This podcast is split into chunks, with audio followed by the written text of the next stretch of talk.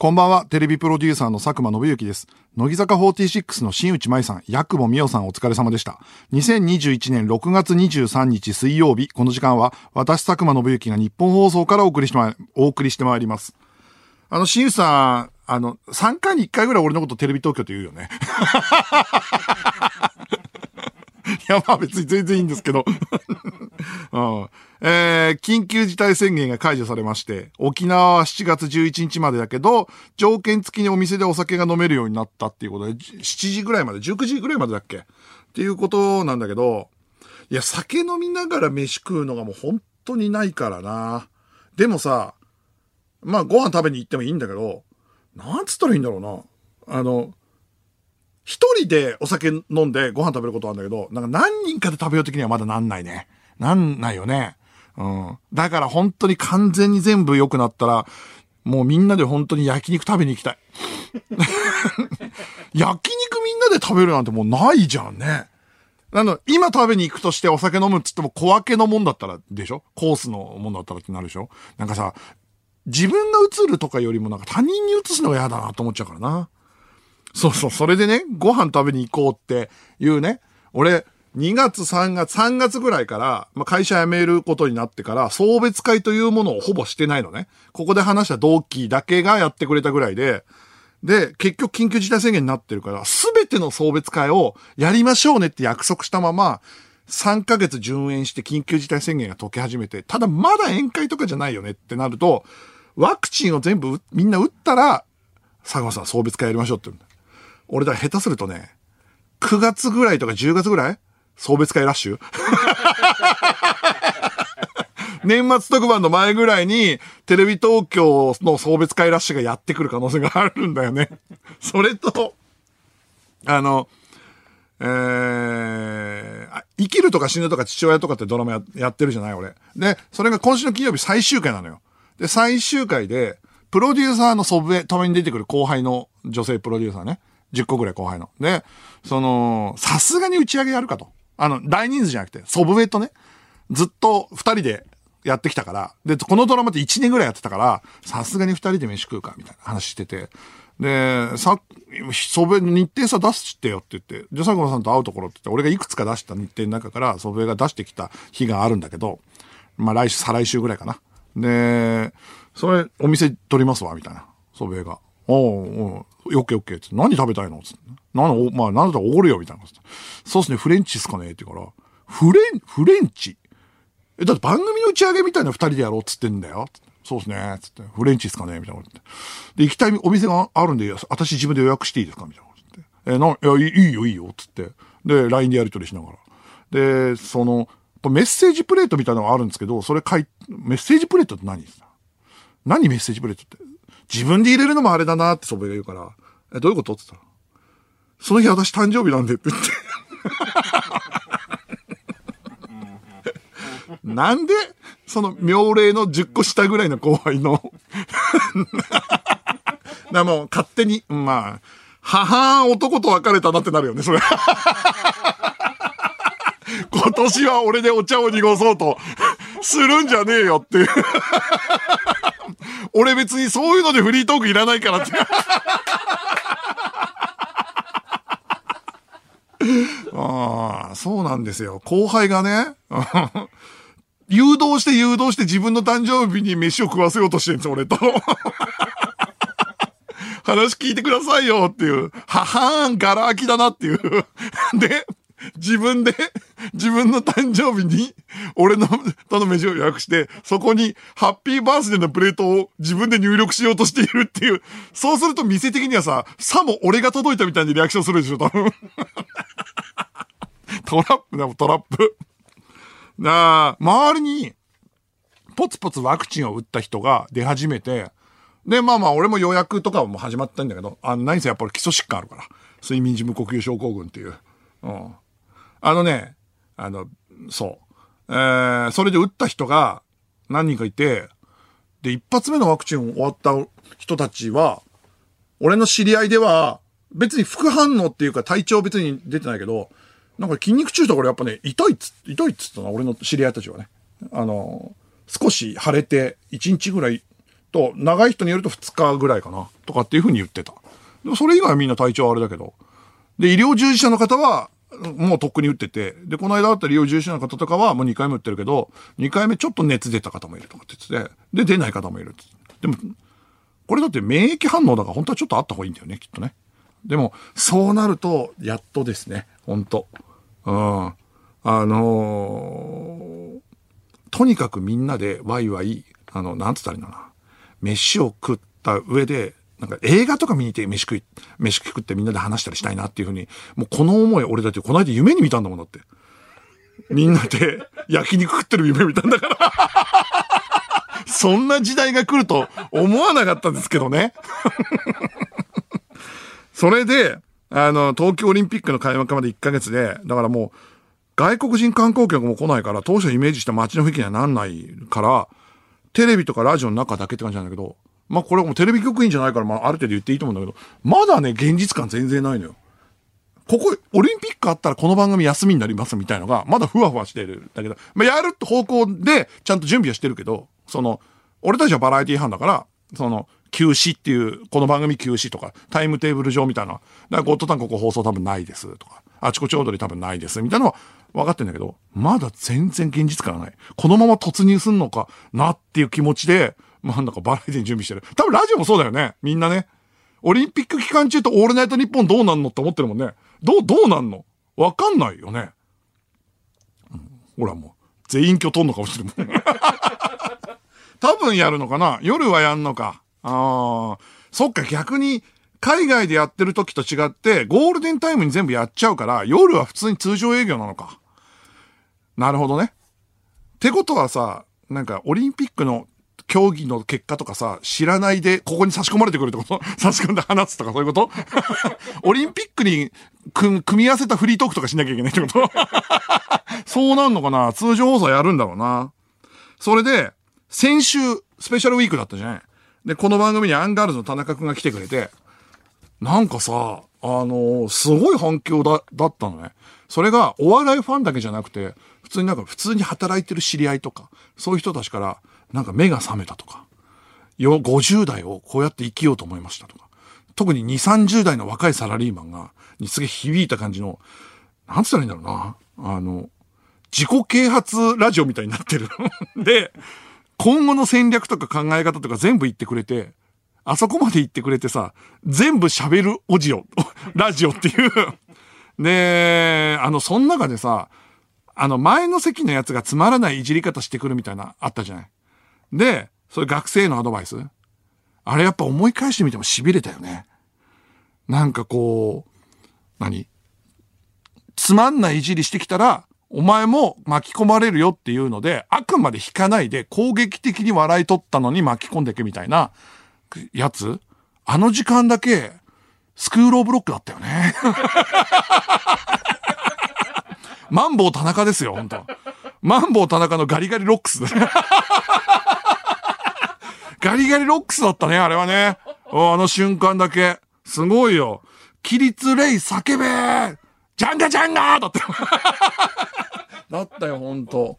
あれやったらいいんじゃないかな、今からでもスクールオブロックでガリガリロックス。うん、本当に。なんか響くんじゃないかなと思ったな。あと、このラジオで言うと、先週から今週のオールナイトニッポン、ぜ、まあ俺特にゼロ聞いたんだけど、どれも結構面白くてさ、スペシャルウィーク。面白いなと思いながら、まあもちろんオードリーとか、星野さんのやつとかも聞いて、面白いなと思ってたんだけど、あのー、やっぱあれかな。松永も言ってたけど昨日、俺も厚切りジェイソンのやつすげえ笑っちゃったな。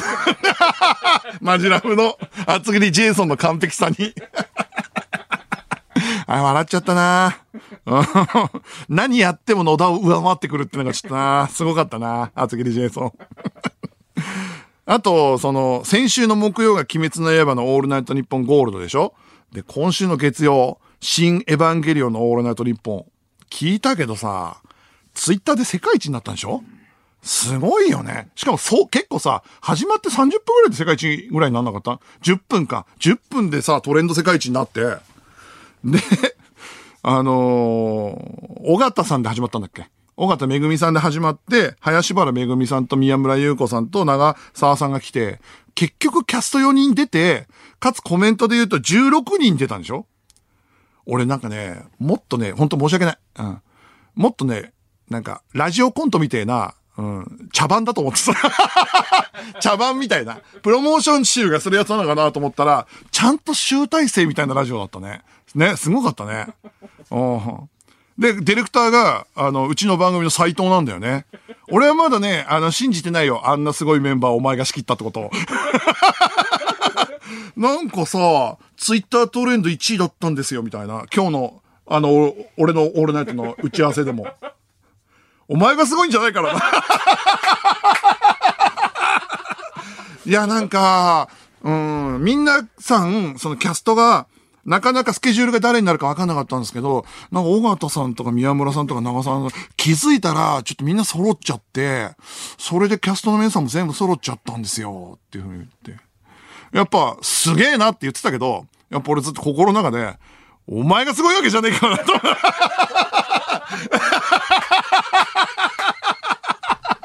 うん、言ってたよ。思ってたからね。10分ちょっと、その、エヴァのオールナイトがすごい話は聞いたけども。うん。なんかやってたよ。お前俺に説明するとき。お前俺に説明するときの、なんかポーズ？完全に怒り言動のポーズで喋ってた。すごい、こうやって、佐久間さんって。キャストが全部集まったんですよってやってたからな。やってた、お前自然に。俺もエヴァの一員ですみたいな感じを出そうとして、出そうとして、出そうとして、言動のポーズになってたからね。うん。ちょっと気をつけて。今日も放送中に。お前は深夜3時の人間なんだから。トレ、トレンド世界一のディレクターじゃないんだから、まだ。これだけ言っとかないと。離れていっちゃうからさ。行っちゃうから、一時に。ああ、庵野監督あれでしょ？庵野監督が出てなかったね。あの、雨の、だから俺はね、庵野監督が出てきて、斎藤に、そういうとこ雨の音取りに行った方がいいんじゃないかって。言うシーンだけ聞きたかったんだけどな。そのシーンだけこれ知らない人も多いかな。うん、そのシーンなかったんだけど、だから結局、うん。まあでもね、素晴らしい放送だったなと思いますね。で、次何何、何やるの？だって、鬼滅の刃やって新エヴァンゲリオンのオールナイトでしょ？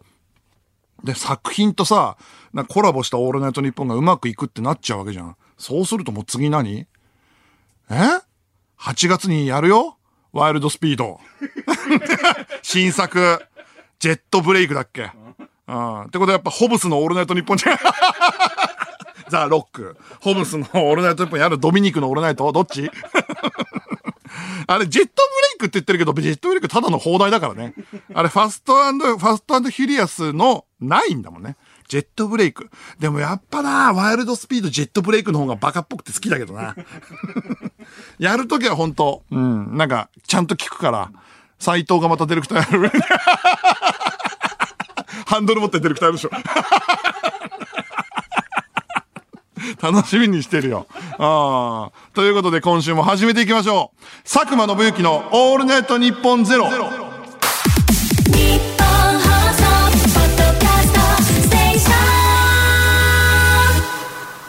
改めましてこんばんは、佐久間信之です。毎週水曜日のこの時間、佐久間信之のオールナイト日本ゼロをお送りしていきます。花粉をあれだろ？シフトみたいに ガチャガチャってやりながら、あの、オンにするまでにすげえ時間がかかる花粉で。やるんだろ？うん。ちょっとなんか怒り言動みたいになってるって言ってから、ちょっと怒ってんの、サイトが。聞かれたから答えただけなんですけど、って言って、ちょっと怒ってんだよな。あやばい、このままだと。放送中にまたテレビ見られちゃう。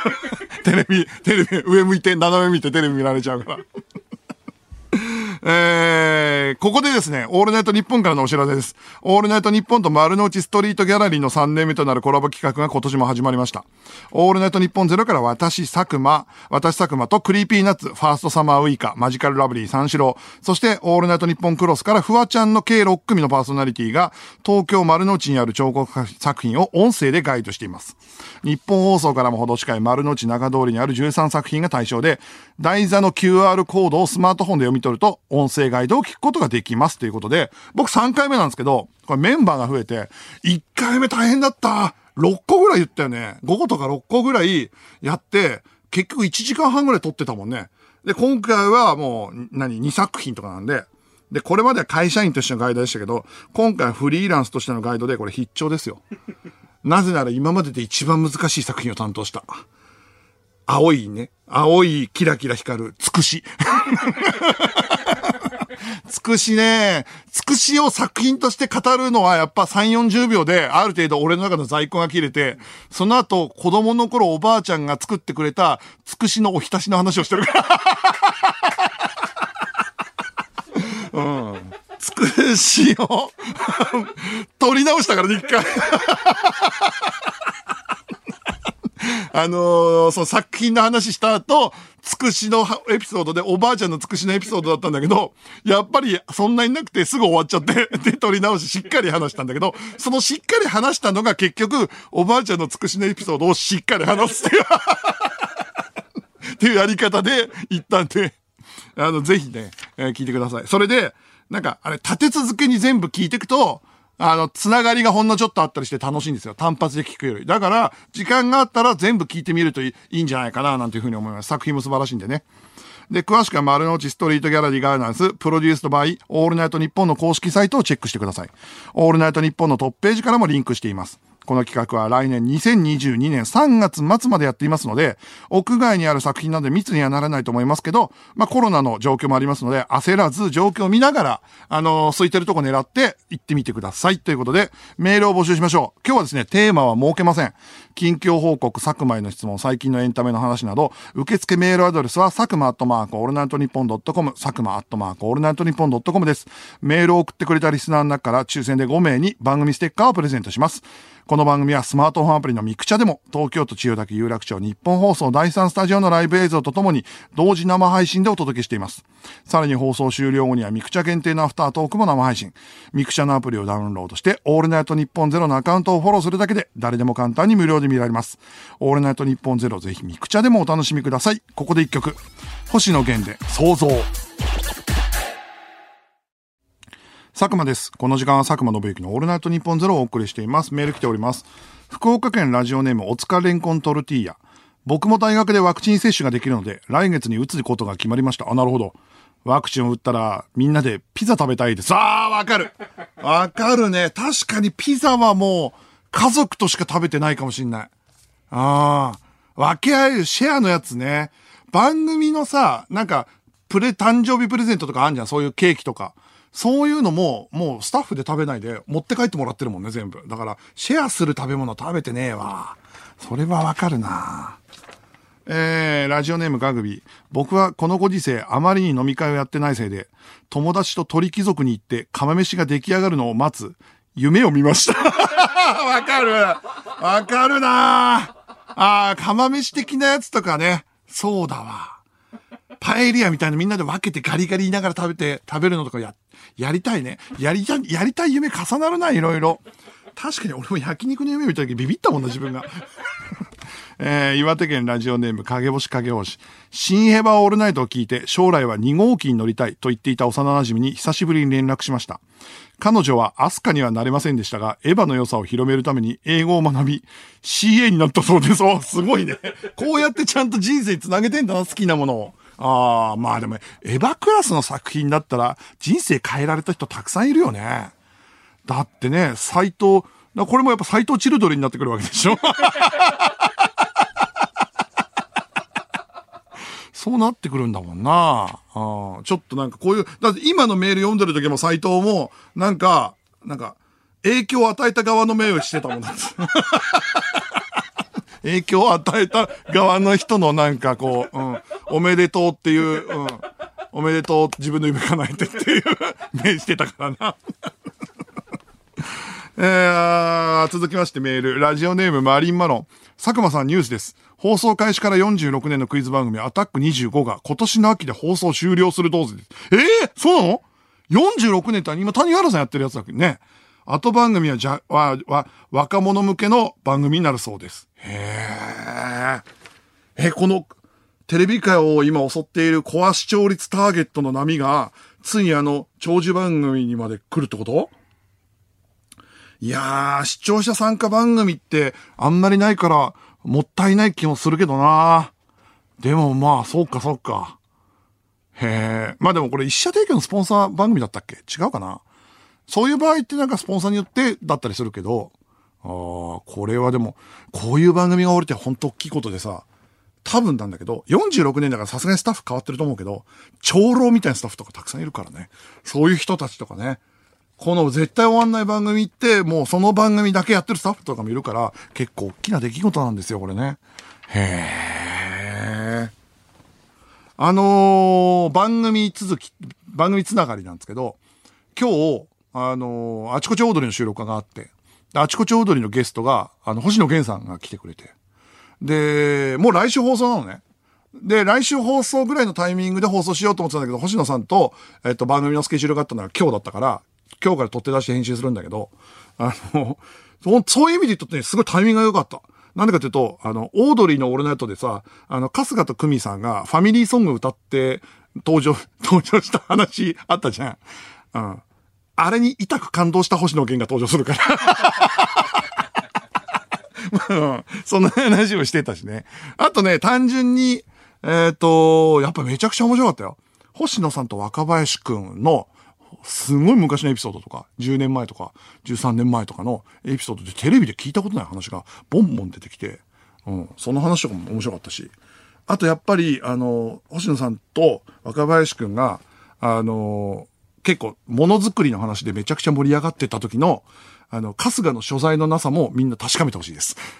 入ってもいいのか、でも入ってもこの話意味わかんねえしなっていう顔をしてる春日。で、足で行ったり来たりする春日も、春日も、ぜひ見てほしいんです。で、あの、それに気づいて、春日に話を振る若林っていう のも、じゃあ見てほしいななんて思うんですけど、うん。まあ、久美さんの話もちょっと出てきてるし、ぜひね、いろんな話してるんで、あのしてくだ、あの、楽しみにしてください。あの、あちこち踊りはね、オンラインライブもやるんで、で、今限定チケットで反省ノート付き中までちゃんと反省を書きやすいように、俺が監修したノートが あの、ついてる限定付きのやつなんで、ぜひね、それも興味を持ってほしいなと思うのと、あと、今週あった出来事で言うと、俺、一昨日かな、ニッポン放送に来て、サイン、番組の本、出来上がったから、オールナイトの番組も、佐久間宣行のオールナイトニッポンの番組も、それで、行ったらニッポン放送来たらあったよ、250冊。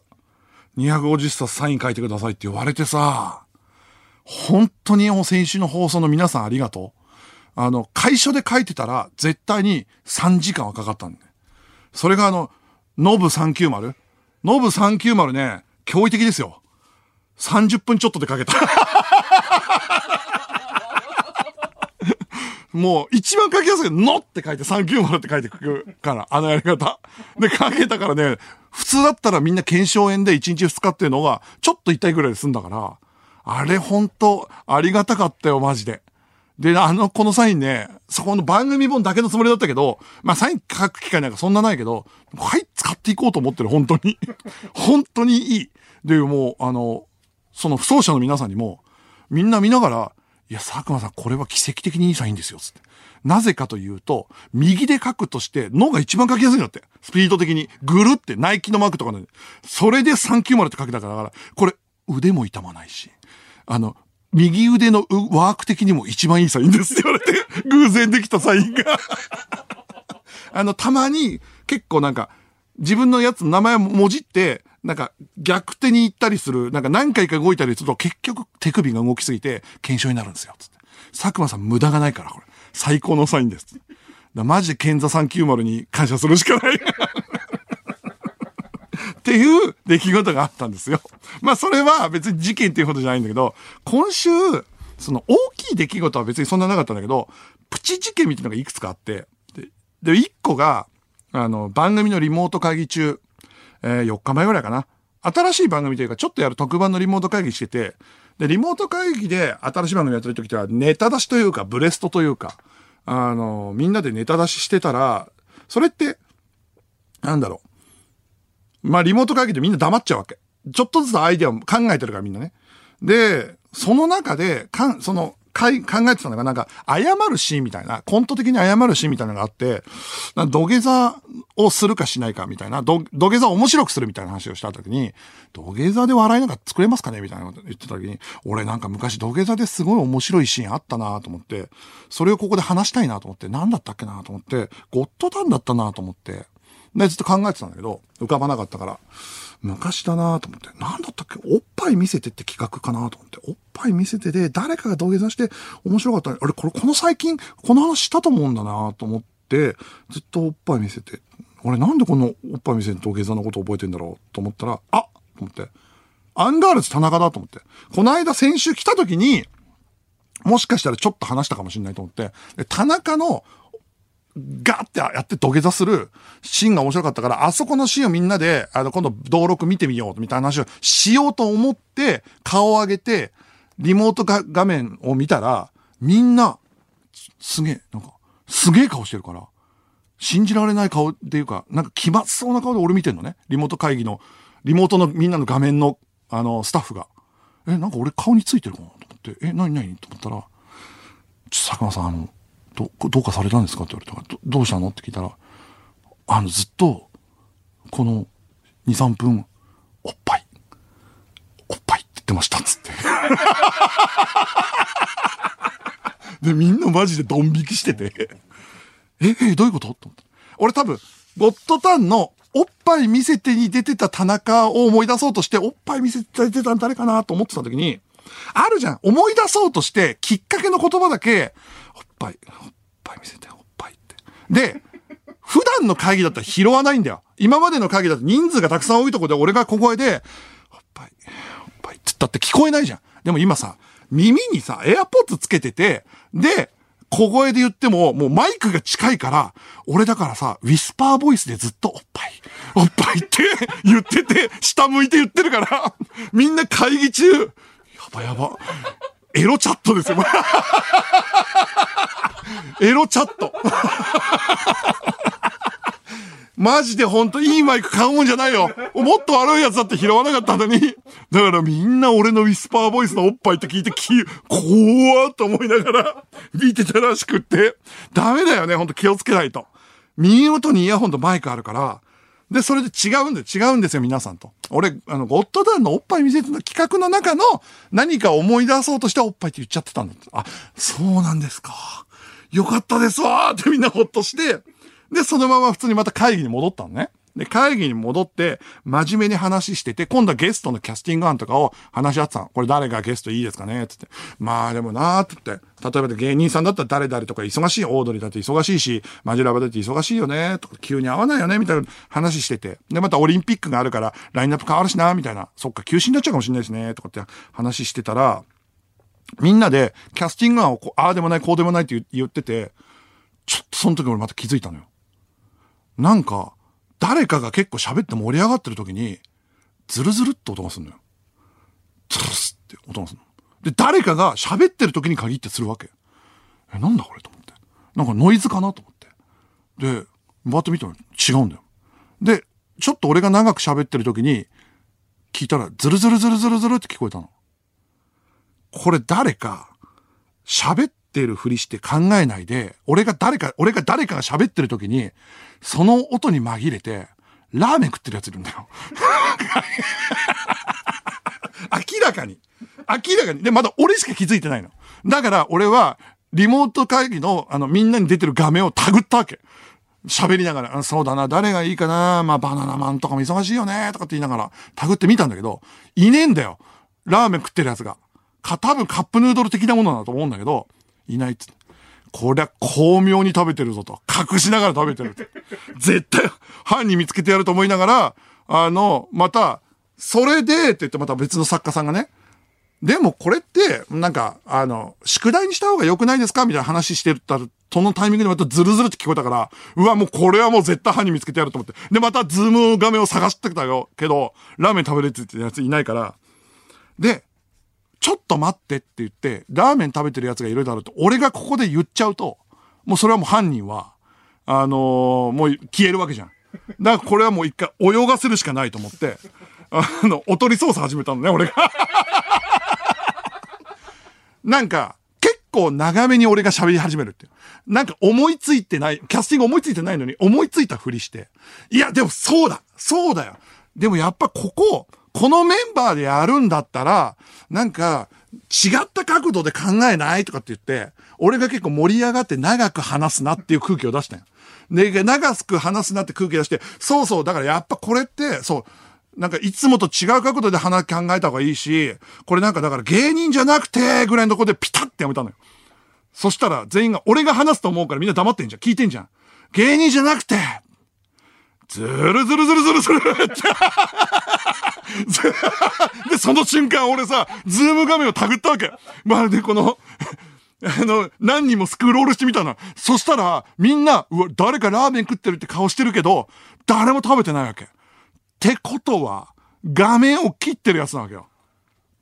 で、画面切ってるやつだって、俺画面切ってるやつを表示、ビデオに表示しないしようになってるから、慌てて表示変えたら、3人だけ画面切ってるやつがいたの。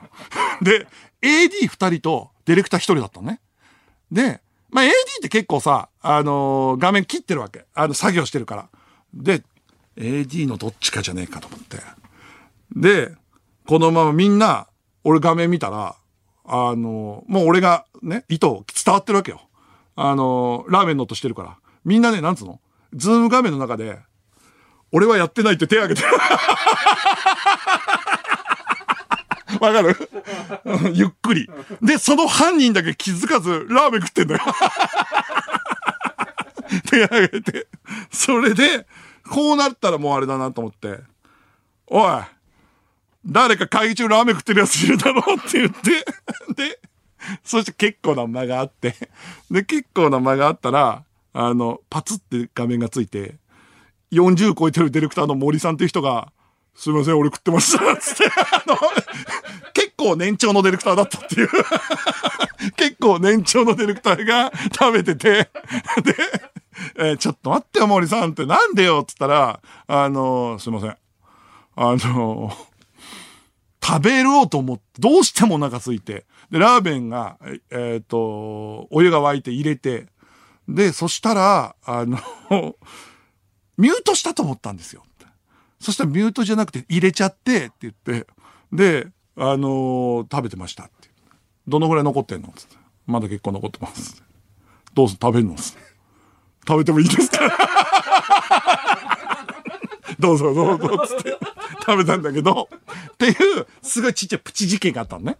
で、まあ、それと、あのー、今週あったプチ事件で言うと、その翌日なんだけど、お世話になってる方に久しと、まあ、久しぶりに打ち合わせみたいなのでお会いするんだけど、たまたま、その時に、あの、お会いする、結構長年仕事してる方が、まあ女性なんだけど、あの、俺と年齢が近いぐらいの女性なんだけど、誕生日だったの。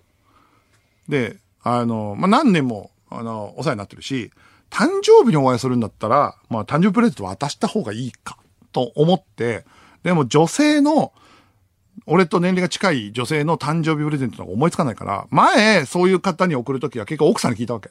で、なんか、奥さんが、なんかこういう、なんか、ここ、どこどこの、あのストールがいいんじゃないとかって、そのストールをお送りしたら喜んでくれたから、これはまた奥さんにお願いして聞こうかなと思ったら、うん、まあでもね、ストールって季節でもないからっていうわけ。夏だし、いや、こういうの季節感あった方がいいからって言うから、そのそうかと思って。で、ちょっと考えとこうってたんだけど、俺がその誕生日プレゼントを渡すまでの日に、ずっと仕事でロケで入ってて、あの、買う時間がなかった、全然。だから、その、ちょっとしかないから、すぐ買えるやつがいいんだけど、みたいなこと言ったら、え、そうなの？って。じゃあ私買っといてあげるよって。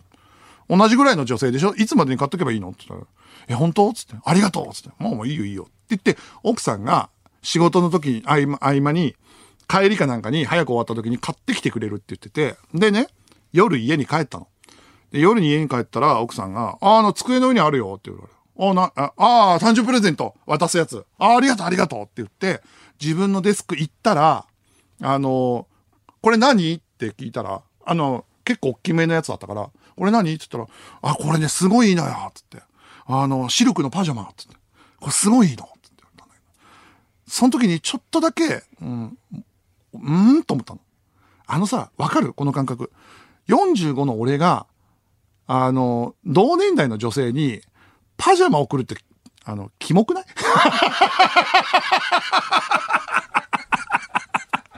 これすごいいいのよ。これなんかね、すごく、あの、寝やすくて、シルクのパジャマなんだって、って言って。で、うーん。え、俺パジャマ渡すのかと思って。これちょっと少し不倫中というか、なんかない？あと単純にキモいっていうのがないかなと思って。で、うーんと思って、奥さんが全然俺がテンションが上がってないから、ありがとうとかじゃないから、え、何どうしたの？って言うから、ちょ、言っちゃったのよ、ついね。これあの、うーん、キモくない？っていう。俺が、その、パジャマとか渡すのキモくないっていう風にちょっと言ったら、そりゃね、ありますよ。は？みたいな。え、買ってきたんですけど、みたいな。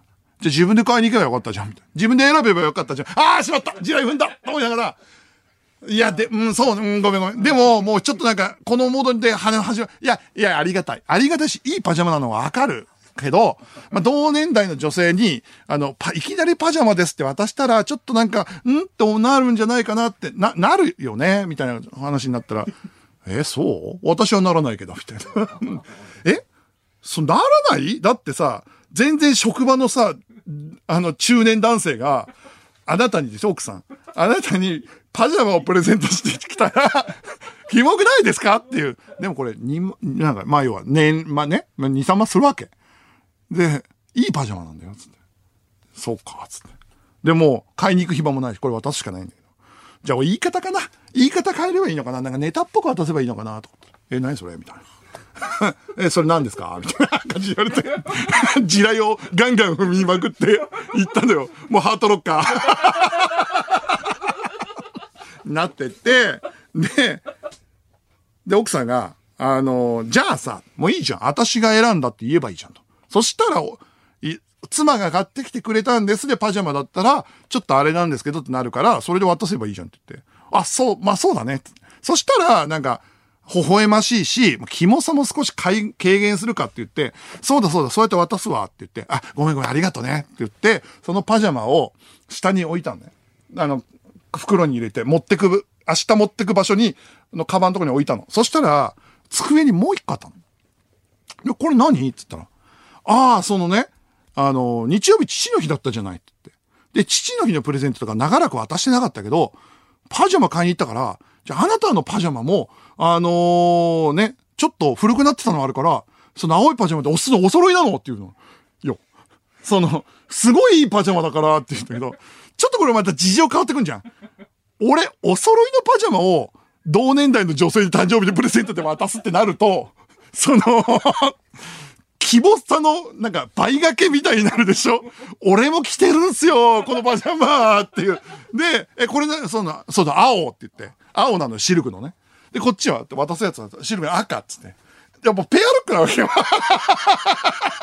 そのさ、ペアルックの パジャマを、あの、渡すってなると、あと俺の心の中にあるのは、いや、その前にカーテン買い替えてくれやってとかある、あるんだけど、そのペアルックのパジャマ渡すって、どうし、キモくないってやっぱ言っちゃったのよ。そしたら、はみたいな。父の日のプレゼントを買ってきてんですけど、誕生日プレゼント、あの、渡すやつだけだけじゃなくと。家計から、合わせたら、みたいな。いや、もうその大大変な時代になったなと思って。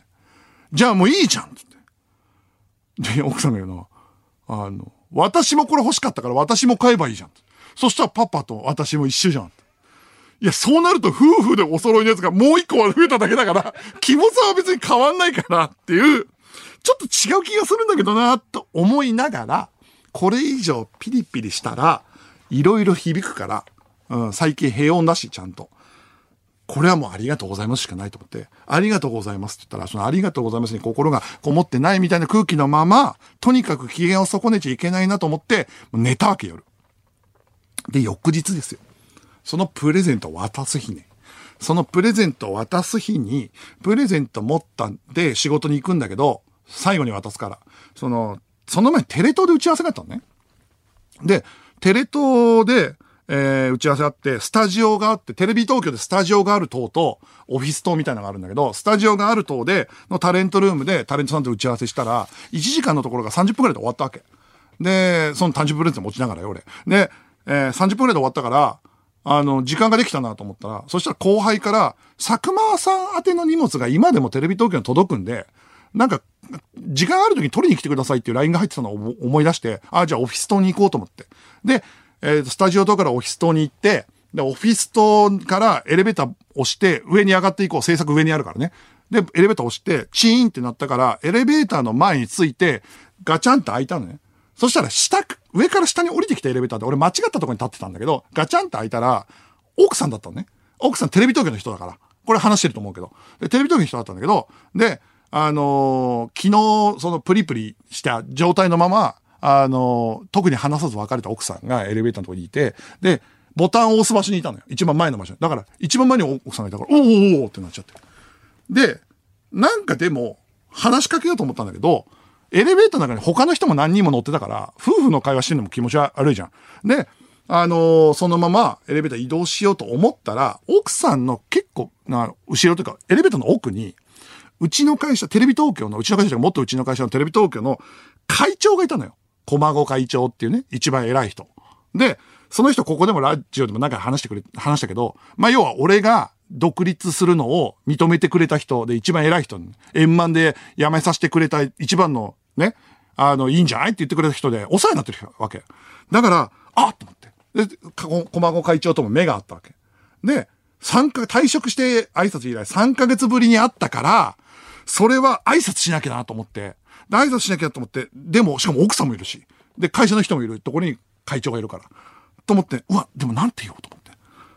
ああれ、あれ以来元気でやってますとかっていうのがいいのか、それとも、会長、いろいろありがとうございましたみたいな、頭の中で、その一瞬間だったから、なんて言おうが、結構行ったり来たりして、どうしようかなと思ってたら、あの、出てこなかった。そしたら奥さんが多分、あの、開けるのボタン押しててくれたんだね。こいつなんか言うのかなと思って。でもなかなか出てこなかったから、うん、でも、ここでま、人を待たせるのも悪いと思った、奥さんが多分閉めたんだよ。で、閉める瞬間に、でも挨拶すんのおかしいしなと思って、俺あの、駒場さんお疲れっすって言ったの。あの、なんか、あの、それでバターンってしまったわけ。駒場さんお疲れっすお疲れ様っすみたいな。で、チーンってしまってったのよ。その出てくる言葉が、駒子さんお疲れっすだったね。会長とも言わず。で、プシューってエレベーターしながらて、うわ、完全に間違えたなと。なんだよ、駒子さんってって思って。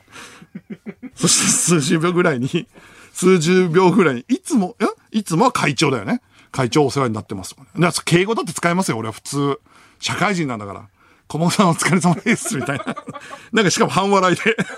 で、その後、あの、奥さんから聞いたの。奥さん電話かかってきて、ちょっと、つって。で、その、中の話ね。奥さんのから聞いた。駒子さんお疲れ様っすつって。チーンってしまって、エレベーター降りてくじゃん。で、その、10秒ぐらいかな？エレベーターに静寂があったらしいのよ。そしたら、あの、後ろにいる会長が、おい、佐久間、つって。お前の旦那は俺の友達か？つって。違いますすいませんって言って、うーん、会長、奥さん、俺の経由で、パジャマの件も全部合わせて、めちゃくちゃ怒られたっていう。地元の後輩の挨拶が、お疲れ様です あとでパジャマもちゃんと渡しまして、喜んでいただけましたけどね。テレビプロデューサーの佐久間です。この時間は佐久間信之のオールナイトニッポンゼロをお送りしています。夜は短し、短し歩けよ乙女ってのは、あの、もともと、あの、すごいいい小説なんですけど、それが、脚本演出上田誠さん、ヨーロッパ企画の上田誠さんが、えー、音楽劇に仕立てた3時間のやつなんですけど、これね、素晴らしかったですね。で、原作読んでる時の高揚感というか胸のときめきが舞台にぎっしり詰まってて、でね、なんかね、とにかく楽しい舞台なの。で、とにかく楽しい舞台が、なんか出演者がめちゃくちゃ楽しそうで、で、その喜びが客席にも充満するすごい3時間だったんですけど、あのね、主役というか、主役二人いるんだけど、そのうちの一人の黒髪の乙女役の乃木坂の久保しおりさんが、とんでもなく素晴らしいのよ。マジびっくりしちゃった。あの、黒髪の乙女って役っていうのが結構なんか、めちゃくちゃ人気キャラだから、だ、これ演じるの大変じゃねえかなと思ったんだけど、おーすごかったね。声と歌と踊りと振り。で、それ、上田さんにも終わった後言ったのよ。久保さんすごくないですか？って言ったら。そしたら、あの、脚本演出の久保さん、あの、上田さんが、俺が言った直後ぐらいに、すごいっすよね。ってさ、あの、あの人ね、振りもね、0秒で覚えるんですよ。つって。振り0秒で覚えるっていうのは、振りですぐ終わるってことは、さ、見たら覚えられるってことでしょ？すごいよね。天才だよね。っていうのと、まあ、とにかく素晴らしかったですね。で、あの、終わってるから、千秋楽だから、俺これ、あの、ここで紹介するのやめようかなと思ったら、あ、なんで急に紹介することになったかっていうと、6月27日に大阪のラストのやつがライブ配信するんだよね。ライブ配信するから、今からでも見れるらしいんで、興味あったらそれ買ってみてくださいっていうことです。えー、メール。えー、ラジオネームドッペル。俺、僕はコロナが明けたら仲のいい友達6人とみんなでスポッチャに行って、中にあるミニフードコートで男気じゃんけんとかしたいです。あー、そっかそっか。これあれか、そのスポッチャとかそういうところでみんなで楽しむやつもできないわけだもんね、今ね。あ、そうか、もう何よりさ、カラオケ行けないのね。ね、カラオケ、大学の友達みんなでとか、それはもうさすがにやんないじゃん。そっか、それあるからね、それで、ミニフードコートで男気じゃんけんとかやるコロナツアー、大学の友達とかのコロナ明けつ、コロナ明けツアー、めちゃくちゃ盛り上がりそうだな俺も久しぶりに大学の同窓会去年もやってないからね。おじさんたちだからみんなで。ワクチンみんなで打ったら同窓会やろうかな。うん。それはいいなえー、ではここで一曲。コディ・リーで、ウォアイニー。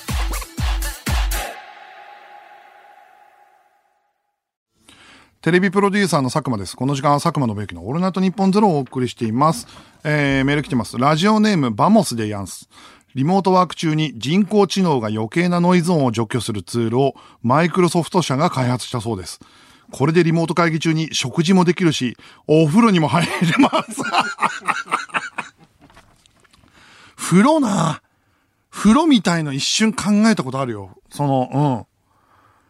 あるある。なんかめちゃくちゃ汗かいた時とかに、このまま別に音声切って、まあ脱いでもわかんないわけだし、おえー、あの、画面切ってれば。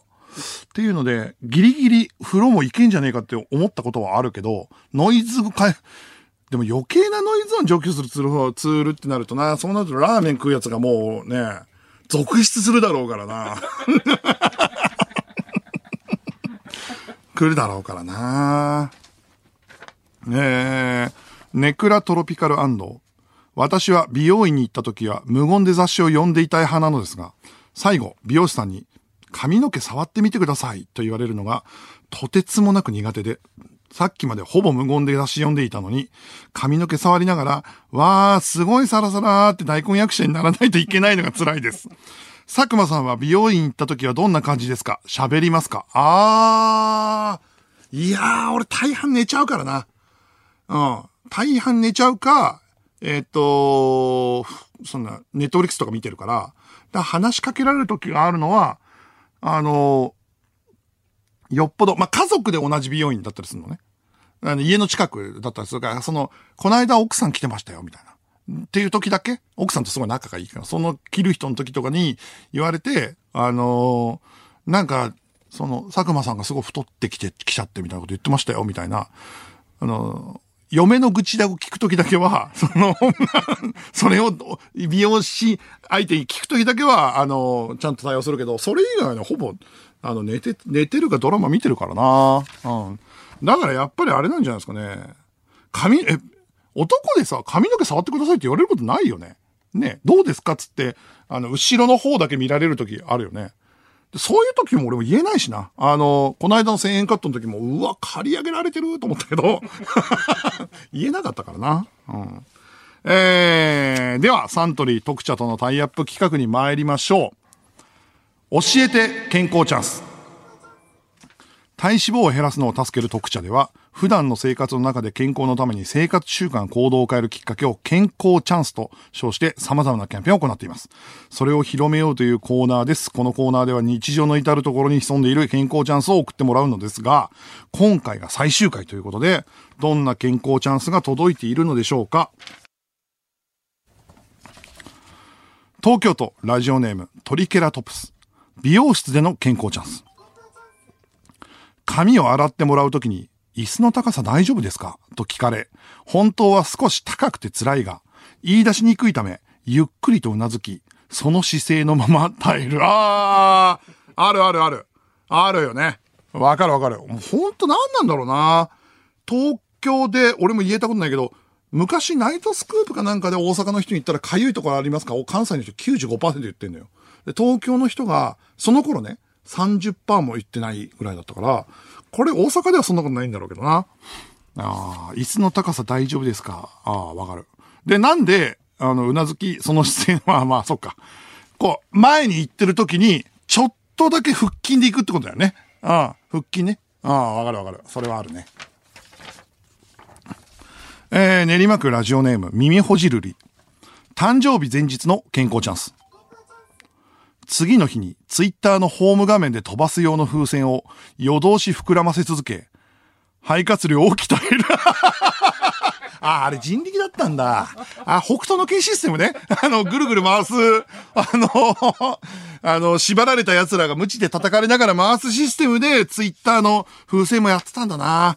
じゃあもうこれから誕生日喜べないな。えー、続きまして、島根県ラジオネーム藤原元スマブラ参戦。普段あまり行かないゲームセンターでの健康チャンス。両替と間違えて1万円札を全部メダルに交換してしまい、緑の小さなバケツに1500枚ぐらい入っているのを片手で持ちながら、このメダルどうやって使おうかなと、メダルゲームを、コーナーをうろうろすることで、腕を鍛える。ああ、ああ、ちょっとだけわかる。俺はこれはやったことないけど、これ子持ちの子供を持ってる人の旅行のあるあるなんだけど、旅行先で子供が小学生以下だと、あの、ゲーセン行っても、あの、温泉旅館とかさ、でっかいホテルとか泊まるとさ、ゲーセンコーナーあるけど、ほとんどのゲーム、小学生とか幼稚園はできないよ。そうすると結局メダルゲームやるわけ。で、そうすると、一番困るのが、旅行先ね、熱海とか沖縄とかの旅館のメダルゲームで、バカ当たりした時のそのメダル？そのわかる？あの、ただ子供とゲーセンにいなきゃいけない時間が伸びるだけなんだよ で、だらだらいるだけってあるんだよな。結局隣の子供にあげるっていう うん、あるんだよ。その気持ちわかるわ。そんだからこれもわかります、このメールの。東京都ラジオネーム、前年投手選手コピーマン。スカイダイビングの健康チャンス。着地するときに、スーッと地面に足をつく勢いのまま、最寄り駅まで走る。あの、トトトトトってやつね。タンタンタンタンのまま、あの勢いでいけんだ。数キロ。数キロつけたまま、トントントントントントントンっていけんだな。そんな勢いなんのあれって。えー、続きまして、ラジオネームシトラス。ニュートンの健康チャンス。落ちてきたリンゴに向かって、ショットガンタッチ。あ、そうなんだ。歴史変わるな。ニュートンあれ、何？ショットガンタッチだったんだ。こっからいけるかいけないかで。じゃあ、ぼっつ、勝負してたのね。いけ、いくかいかないかで。それかニュートンが、あの、離れたところから蹴って、蹴るか、蹴るかなんかぶつけて、それで行ってたんだな。で、じゃあ先にあれだな。重力に気づく、引力に気づく前に、俺の足が速いなとかに気づくなんだろうな。うん。えー、ラジオネーム天草大王。風属性の健康チャンス。両手のひらから小さな竜巻を起こし、はいはい。それを下に向けて宙に浮き、バランスを保ちつつホバーし続け、体幹を鍛える。なんだこのね。風属性か。風属性ってそうなのね。アイアンマン的なやつなのね。ホバリングの。足からは出ないんだ。か、あの、アイアンマンは出るけど。そうなんだ。勉強になるな時々あるよね。風属性とか光属性のやつのやつ、メール。えー、続きまして、大阪府ラジオネーム加湿器。カメラアシスタントの健康チャンス。ケーブルで縄跳びをする。ぶっ殺されるぞ。怖えんだからマジで。カメラマンと、カメラマンとカメ足の関係が一番怖いかも。まだちょっと。特に生放送ね。あのー、AD にめちゃくちゃ切れるディレクターとかもほとんどいないのよ。いなくなってんだけど、生放送のカメラマンとカメラアシスタントの関係だけは、普段優しいカメラマンとカメラアシスタントも、生放送だと、やっぱりさ、撮んなきゃいけないから。特に歌番組。だからね、来週テレビ東京音楽祭ってやるから、その裏でね、カメラアシスタントが、とんでもない目に遭ってるから、とんでもないピリピリしてるかもしれない。どういうことかっていうと、これちょっとだけ説明すると、カメラマンは、だ歌撮るとき5カメとか6カメとかないし、けど、しかないけど、乃木坂とかグループのアイドル撮るともう何人も撮んなきゃいけないから、次に動かなきゃいけない。カメラアシスタントはケーブルさばいてるわけ。絡まらないように。で、そのケーブルさばきに失敗すると、3カメと4カメのケーブルがこんがらがったりして、ガチャンってなって何も撮れなくなるから、俺昔歌番組の AD やってた時に、隅っこの方で見てたら、あの、ケーブルさばきに失敗したカ、あの、AD、あの、カメラアシスタントが、別のカメラに弾き飛ばされて、で、俺の方まで飛んできたことあったから。MC 席の方までっていうぐらい結構ね、生、生放送の歌番組は戦場なんですよ。っていうことがあるんですねっていう、えー、ということで、以上、えー、たくさんのメールありがとうございました。えーあ、次にジェイソン。以上 ちょっとやっぱ、AJ が出ちゃったんだけど えー、2ヶ月にわたって皆さんから健康チャンス募集しましたが、リスナーから送られてくるメールは結構ね、素晴らしいメールばっかりで、これ楽しかったですね。えー、健康チャンスを意識して生活して何か変化があったかって俺、あのアプリ入れてから、やっぱり歩く距離は伸びたからね。うん。で、あのー、アプリ入れる前もさ、あれでは見れるじゃん。あの iPhone の別のやつで歩ってる距離は見れるじゃん。そしたら確実に2倍ぐらいになってた、歩く距離は。やっぱ健康チャンスのアプリ入れたら。で、今後の生活で取り組めるだから俺そのまま入れっぱなしにしてようかなと思ってる。うん。お知らせしてくれるし。そして、特社とのコラボツイッターキャンペーン第3弾は、先ほど日付が変わったタイミングで応募を締め切りましたということで、えー、なんか結構、意外にリスナーが、これを機にちゃんと歩ってるっていうラジオを聞きながら散歩した昼下がりに聞くのが、リスナーの健康チャンスっていうのとか、えー、2万歩歩いたよとかっていう健康チャンスを、ちゃんとみんな、ネタコーナーではありながら、ちゃんと健康に寄与しているというですね。いいですね、これね。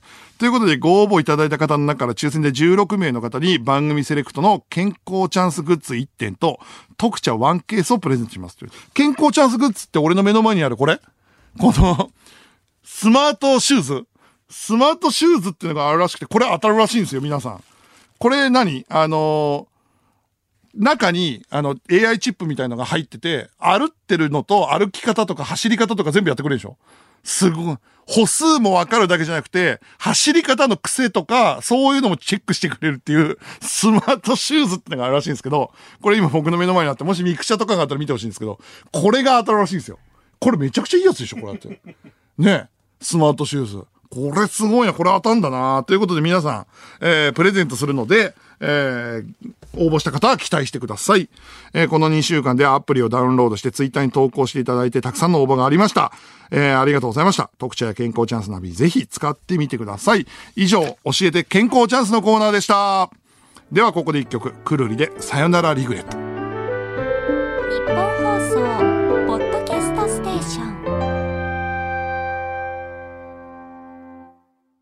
えー、テレビプロデューサーの佐久間です。えー、ちょっとね、あの、フリートークのこと話さなかったんだけど、ゴッドタンもね、この間、今週、先週か、ラジオ芸人撮ったのよ。2年ぶりぐらいに。で、前の時は、えー、ハライチと、えー、っと、誰だったっけな、クリーピーナッツとアルピーかな？で来てくれたんだけど、えー、今回はね、三四郎とマジラブと、あと空気階段の3組で撮って、それすげえ面白かったよ。で、三四郎とマジラブはほら、福田がやってるじゃん。で、だから、あのー、三四郎が、まあ、広角ラジオとして来てくれたんだけど、あのー、事件の回みたいな。まあ、三四郎とかそれぞれの回から、この事件の回聞いてくださいみたいなのがあったんだけど、あの、間の、俺知らなかったんだけど、長尺フランス映画トーク？あの、学園祭に行った話を、なんだっけあれ、アルピーの酒井と、後ろシティの金子と、あの、福田のイベントに出たやつでしょ？その時の、あの、間の話が死ぬほどつまんなかったっていう例のやつ。あれに編集して聞いたんだけど、めちゃくちゃつまんなかった。それをね、流すんでね、長尺フランス映画トークっていうのを。あのー、楽しみにしてほしいと思いますね。いつぐらいかな？来月とか再来月ぐらいに流すと思うんで、その時でね、マジラブも面白かったし、空気階段と喧嘩するやつが面白かったんで。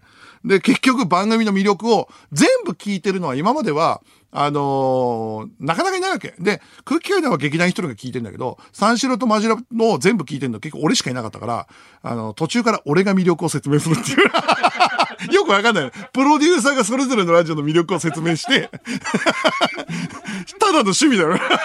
マジラブのオールナイトって何が面白いかって言うと、って俺がフロアにいながら説明して、それから始まるっていうラジオと、あと、明日配信ではスマッシュのハライチの闇っていうのやるんだけど、それも、えっと、明日配信のやつはサンシャイン池崎バーサス岩井ってやつでなんだけど、RP 来てくれた回があるのよ。で、それがね、めちゃくちゃ面白かったの。なんかね、ハライチ澤部のノリボケにどこまで挑戦できるかっつって、あの、澤部のノリボケを、最後のツッコミを決めといて、澤部それ知らないで、外からガヤで誘導するっていうノリボケホールインワンで企画やったんだけど、RP がめちゃくちゃうまいんだよね。あいつら、ああいう即興コントみたいな 企画やると天才だな、マジで。平子がめちゃくちゃ面白いから、それもぜひ見てほしいなっていうふうに思います。メールも来ております。えー、神奈川県ラジオネームお酒は二十歳になってから、元乃木坂46の中田かな、中田かなさんは、お風呂からラジオのリモート放送をやって、リスナーを喜ばせてくれました。佐久間さん、世の中には必要なノイズもあるんですよ。あー、え、なに、こんなサービス的なす、素晴らしい、これはすごいね。確かにラジオのリモート放送で風呂の音がすんだ。はあ、やるなぁやるねー、中田さん。はい。これノイズキャンキャンセリングがあったらもう台無しだからね。そっか。俺もやろうかな、風呂からラジオ。めちゃくちゃ気持ち悪いからな。うん。えー、ラジオネームにゃんぱっぱ。私は塾で働いているのですが、子供たちがクラスのみんなのマスク外したかを知らないから、今更恥ずかしいと言ってました。マスク外した世界、想像しにくいなと思いつつ、早く来てほしいですね。ああ、そうだよね。それあるよね。だ俺このラジオで辞めた AD の顔一回も見たことないって言ってたし、先週もね、うちの AD の顔もマスクつけたとこしか見たことなかったから、っていうのやったじゃん。それ今日もそうだった。星野さんのマネージャー星野さんあちこち踊り出るから、星野源さんのマネージャーさんとは、リモートで会議してるじゃん。リモートで会議してるときは、顔知ってんのよ。で、直接会うとマスクしてるから、気づかなかったっていう。で、逆に普段、普段素顔でしか、直接は、それ初めて会いましたね。っていう時はマスクだから、星野さんのマネージャーって気づかなかったから、そういうことあんだよね。ああ。えー、引き続きメールお待ちしております。受付メールアドレスは、佐久間アットマークオールナイトニッポンドットコム、佐久間アットマークオールナイトニッポンドットコムです。ここで一曲、世界の終わりで、 RAIN。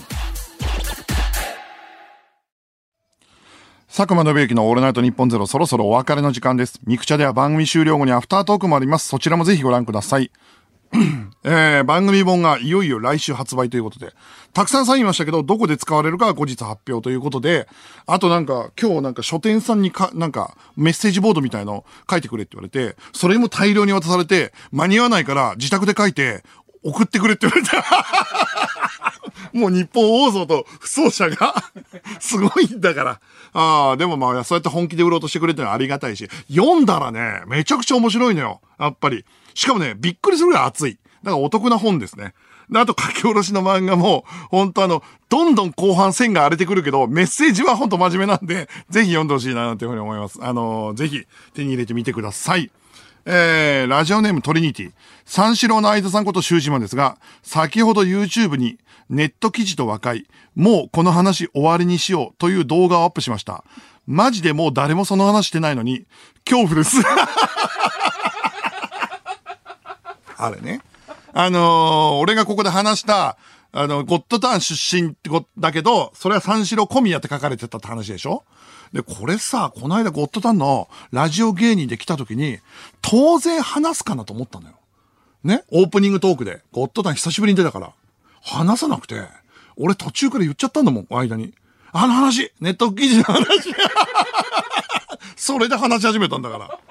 あいつね、マジでね、ずっと言いたいことがあって、あいつね、金髪の人間の角度のトークしないんだよね。黒髪の、黒髪ストレートの角度のトークすんだよな。っていう気はあんだよ、ほんと。あのー緊急事態宣言解けて、俺も、あの、夜を短し歩けよ乙女、久しぶりに舞台でっかいの見て、やっぱ、共有すんのいいなと思ったし、まあ映画はちょくちょく、映画もね、ちゃんと始まったし、ライブビジネスも本当にクラスターとか全く起きてないわけだから、こっからね、どんどんどんどん復活ののろしを上げていくのを、なんか僕も応援したいなと思いつつ、皆さんで楽しんでいって、このラジオでもどんどん話していきたいと思うので、こっからよりエンタメラジオにしていきたいと思います。やろうども港に別れを告げろ要素のテレビプロデューサーの佐久間信之でした。